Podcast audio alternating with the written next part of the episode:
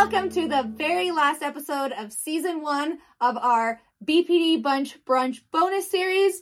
This is where we get together with our favorite brunchy beverages to catch up, play games, and talk about all things BPD. I'm your host, Xannie, and I am here today with Katja, Devon, and Jay, and we are continuing our conversation about the last BPD symptom. So, what has everybody got for your brunchy beverage? I still have coffee. Coffee. I've switched it up. I've got pineapple smoothie. Oh my gosh, that cup is amazing. It's actually um a really cheap one that costs like a pound from a discount store, but it's so good. Awesome. So today we are going to share some stories from the stress induced paranoid ideation aspect of BPD. And like we talked about in our main episode a couple of weeks ago, the main thing that separates this from like the delusional types of paranoia that people experience is we may have a strong emotional belief that something is true. We we recognize that there may not be like without a shadow of a doubt tangible proof of this. So I'm very excited for today because we have someone amongst our cast who very clearly has experienced both differently.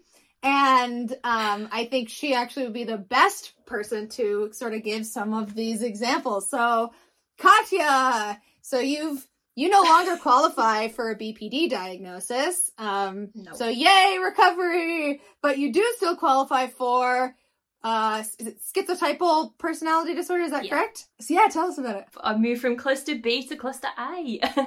um, yeah.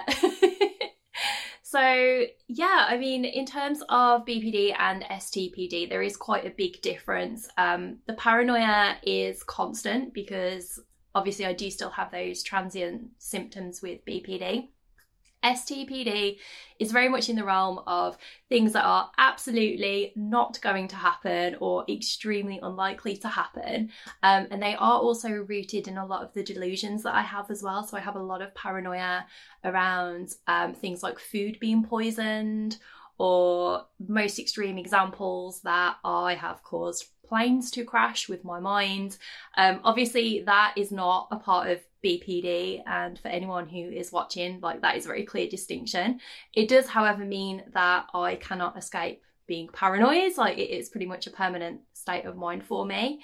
They're mostly like psychotic like experiences because usually people with STPD they can kind of be convinced that what they're experiencing or their paranoia is about is not grounded in reality.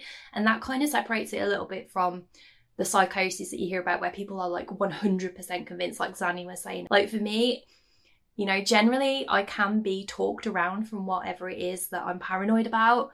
It might take a while and it's probably best not to do it when I'm in a really heightened emotional state, but I can reflect on some of the delusions and the paranoia I've had and realize that, you know, actually that was slightly ridiculous. It's not that I have any control over it, but I can usually see on reflection that it is quite unreasonable. Um, with BPD, it is much more around people, I find. So the way that people interact with me, the way that I interact with other people. Um, and a lot of it is centered on me not necessarily reading signs correctly from other people and misinterpreting things. Um, so, yeah, I guess that's probably the same for all of you in terms of BPD. Would that be right? Yeah, that interpersonal aspect really is a big part of what separates like BPD paranoia from other things. I think Katja's example of like being paranoid that she made a plane crash with her mind, she may not be 100% convinced that that's fact, but it's not really an interpersonal issue. The BPD stuff is really about misinterpreting other people's signals, seeing hostile signs where there either aren't any or the level of hostility is is much exaggerated in our interpretation of it it's hard to know like how to react even if somebody is being hostile because many of us are so used to like this overreaction that it's like wait how do i respond to this in an effective way where i'm standing up for myself but not being dysfunctional? Like what does that mean? And it can be very very very challenging. So what are some specific stories that you can think of? For example, like if somebody doesn't respond to a text right away this idea of like oh my gosh they hate me like are there some Absolutely. specific yeah versions of this that uh expressed in your life i feel like mine are so textbook like that exact experience of like hmm. oh my god it's been 15 minutes they hate me um I definitely experienced this a lot less than I did. In my mid 20s, I was like a serial dater. It was a problem. But that's when that really showed up for me. Yep, same. Textbook stuff. Uh, you say hi to somebody, and it's something as completely innocuous as that, and they're lost in thought or on the phone or something and don't say hi back, and then that becomes all day of like, why does Steve hate me now? What did I do to Steve? One of the weirdest ones that I've observed is is this like reaction to other people's tone. Usually I only I really only have this reaction from people who are really really close to me. So it's like my husband, my dad, my brother, like one of my best best friends. I don't I rarely have this with people who are not in that circle. But if one of them comes to me and they're complaining about a or just venting to me about another situation, if they sound aggressive in my direction, even if it's not about me, I have an emotional reaction as if whatever they're talking about is about me. And that mm. is one of the things that I still observe in myself and is such a weird experience because I can sit there and tell myself, wow, you know, like, man, my husband had a really difficult interaction with so and so why do I feel like he's attacking me? I sometimes don't know what to do with that emotional response because I'm like, I I now have the awareness to without a doubt, 100% I know I can't throw any of this at him because it has it doesn't have anything to do with me at all. I don't know if any of you experienced that where it's like it's very obvious that whatever is going on has zero things to do with you and yet you cannot convince your emotions that that is true. Yeah, I empathize with that completely. And I also have like a real problem with things that are written online and not being able to tell people's tones because I automatically jump to the conclusion that it's an attack on me because of the way that it's phrased or the wording that's being used. And this is why I just completely avoid comments like ever because I really struggle to interpret the meaning behind it or the intention behind it and it happens in person as well when people are talking to me you know that change of voice um, the change in tone because i feel automatically that it's a reflection on me. Like you said Xannie if someone is angry or annoyed i just find a way to turn it around to be relevant to me which is maybe a little bit egotistical in a way but i do feel like it's a real problem for me to be able to tell from people's tone like whether it's online or in person like how i should take them. That's so valid about things online. Our individual environments and how words are used around us also like make a huge difference. Like I had a uh, a manager once who asked me not to text her the word sure without any more clarification um like without an emoji or, or something mm-hmm. because mm-hmm. whenever if she said like could you do such and such thing via text and i responded to her and was like sure I always think, sure. Like that's that's how I always say it it's out loud. But so many people, and she's one of them, hear it as sure. Whatever you say. So now if I use that word, I always try to put an exclamation point after it so that it's obvious that the intonation is like, sure, like, yes, it's a, uh, it's high energy, not like, because the way that it sounds, like if I were to put that in, in with written, I'd be like, the way she heard it, Sure, ellipses. Sure. Mm. I run into that problem a lot texting my therapist. I, I mean, I've been working with him for like two years or something now. So I understand, like, you know, when there's lots of periods and stuff, and he writes really formally via text to not like get offended because it's just, you know, but yeah and then on my end sometimes he gets confused about what i'm saying because like i don't always use punctuation correctly and whatever but i feel like that's almost like a generational thing I think it's always easier if people can use emojis. I've seen tone tags on Instagram as well, and I actually I don't know what they mean, but they seem to be quite useful to people. Um, I have friends with autism, for example, and they find them really useful because it helps them interpret what's being said. For me, if you just stick like a smiley face emoji on the end, I know you don't hate me. Like it's actually that simple. They're useful, you know, and absolutely. If I texted somebody and said, "Hey, can you blah blah," and they text me back Sure. Oh no. But yeah, so you got like halfway through that story, and I was like, "Oh, you don't tell me you just said sure." Yeah, I I totally uh, empathize with that, and it, it, we tend to project on other people how we phrase things too in text. So if I read a text from someone the way I would send it, then there's a lot of nuance there that's imagined because they're not me. If you don't have enough data, you can't you can't solve a problem. So I try not to assume anything, which is very hard. I think that's the thing as well, isn't it? It's like if you are so used to interpreting things in some way, like it makes me really conscious of the way that I interact with other people and I assume that they kind of think the way that I do. So rather than sending a one word response to somebody that actually someone else might find completely fine, I over explain. And then they're like, why is she telling me this? Like, like, why is she going into so much detail when it could have been a one word answer? But I just assume, you know, that everyone's like me. Yes. In a way, like being on the internet has been helpful, especially like on short form social media where you have a character limit. Uh, I've gotten a little bit better at that and I can go back and be like, does this really add that much to this? no, it does not. I can take this out. No, I think Devon can relate to this too, was being finding out early in life that you're talented at something performative.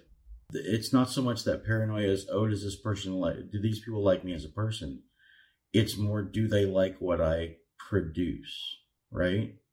Like being an artist or being a musician or whatever. You have to put that in front of people. And it's terrifying for anyone but if you stack on that paranoia of everybody's just going to say it's nice because they're trying to be nice, but they don't, nobody actually likes it, you know? One thing I try to like remind myself of is that like nobody owes you anything. You know, it's like people don't owe you to be like, oh, like, you know, your art's good, like that kind of thing. It's like, most people don't just say that shit just to say it, or at least from my perspective. When I first started sharing my art on like Instagram, I was terrified, like so terrified. And I had that like inner dialogue of like, what are people going to think about me? And now everyone's going to know I have BPD. What are the people that I work with going to think of me? They're going to think I'm attention seeking. They're all going to hate me. And then like I started to just you know, gradually like put more stuff out there. And I was like, oh, I don't care. yeah, remembering that people have their own inner lives, that their own complete inner universes separate from yours, that is just as rich and deep and full as yours, and they're concentrating on that and not you. Very difficult to keep in mind.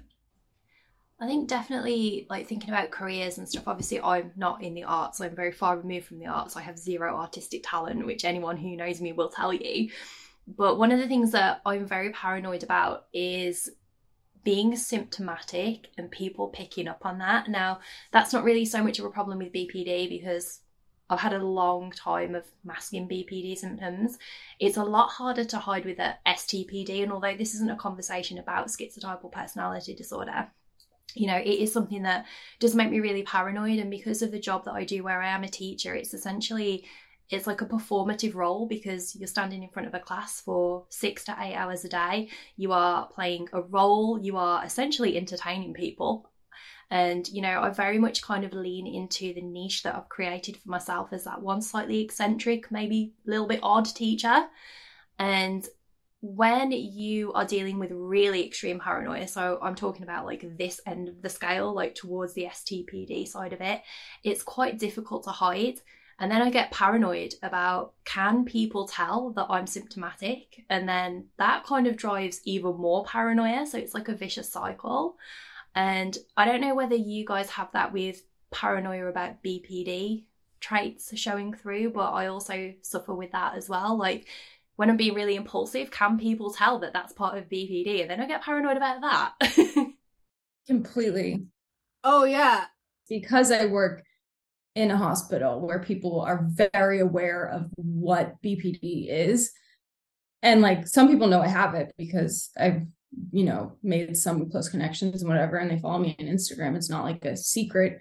But I think like in the beginning when I was still carrying like a ton of shame around it, it was very much like, oh my God, like, are they going to think this is due to my BPD? Or are they going to think mm-hmm. this is a BPD thing? Like, honestly, like a lot of things just kind of got solved because of like finding self worth. So I think that's sort of where like the paranoia has died down for me a little bit because I'm like, you know, I don't need to like be worrying about what my coworkers think of me like all day, you know. this is one of those symptoms that like it's odd to end i feel like odd to end the season on because it's like the one i probably do still struggle with the most but i guess in a way it's kind of good because there's not like a oh you're in functional recovery like things are great like i'm sure Katja will tell you like even though she doesn't technically have bpd as an official diagnosis anymore it doesn't mean that none of those things ever come up is that accurate? Definitely. I've still got BPD traits, so yeah, it's it is still problematic often. Some of these things, it's not like other people don't ever struggle with them, right? I know a lot of people who don't have an official diagnosis of something and they'd still like worry about what someone thinks of them or has a, a moment of intense emotion. It's not like we're total aliens. Um, we just like to take it to like the next level. Yeah. We just like to amp it up. Let's just turn the volume up to a hundred. It's a good way to end it because you know there's always something to work on. We all can keep getting better, and sometimes I think also it's important to realize that you can get to a point in recovery where you feel pretty okay, and then you realize, ooh, I'm actually okay enough to start dealing with something that I wasn't even willing to touch a few years ago. Um, and I think that that's where I'm leaving this season with is just this like, oh, like there is still a symptom that is kind of hanging on. And I didn't realize how much it was hanging on because all the other ones were so big for so long that it wasn't until I kind of got them under control that I could see, oh, wow, this is still a thing. And now I have more skills to be able to attack it and it doesn't make me you know less functional or able to manage my life it just means that there's more room to grow and i'm i'm excited about that so thank you everyone for watching the first season of the BPD Bunch and the BPD Bunch Brunch. We look forward to coming back, hopefully in February, with our second season. So make sure you like, subscribe, and turn on your notifications so that when we're back, you can hear all about it. In the meantime, you can follow us on our Instagram at the BPD Bunch. That about covers it. So we will see ya when we see ya. Bye. Bye.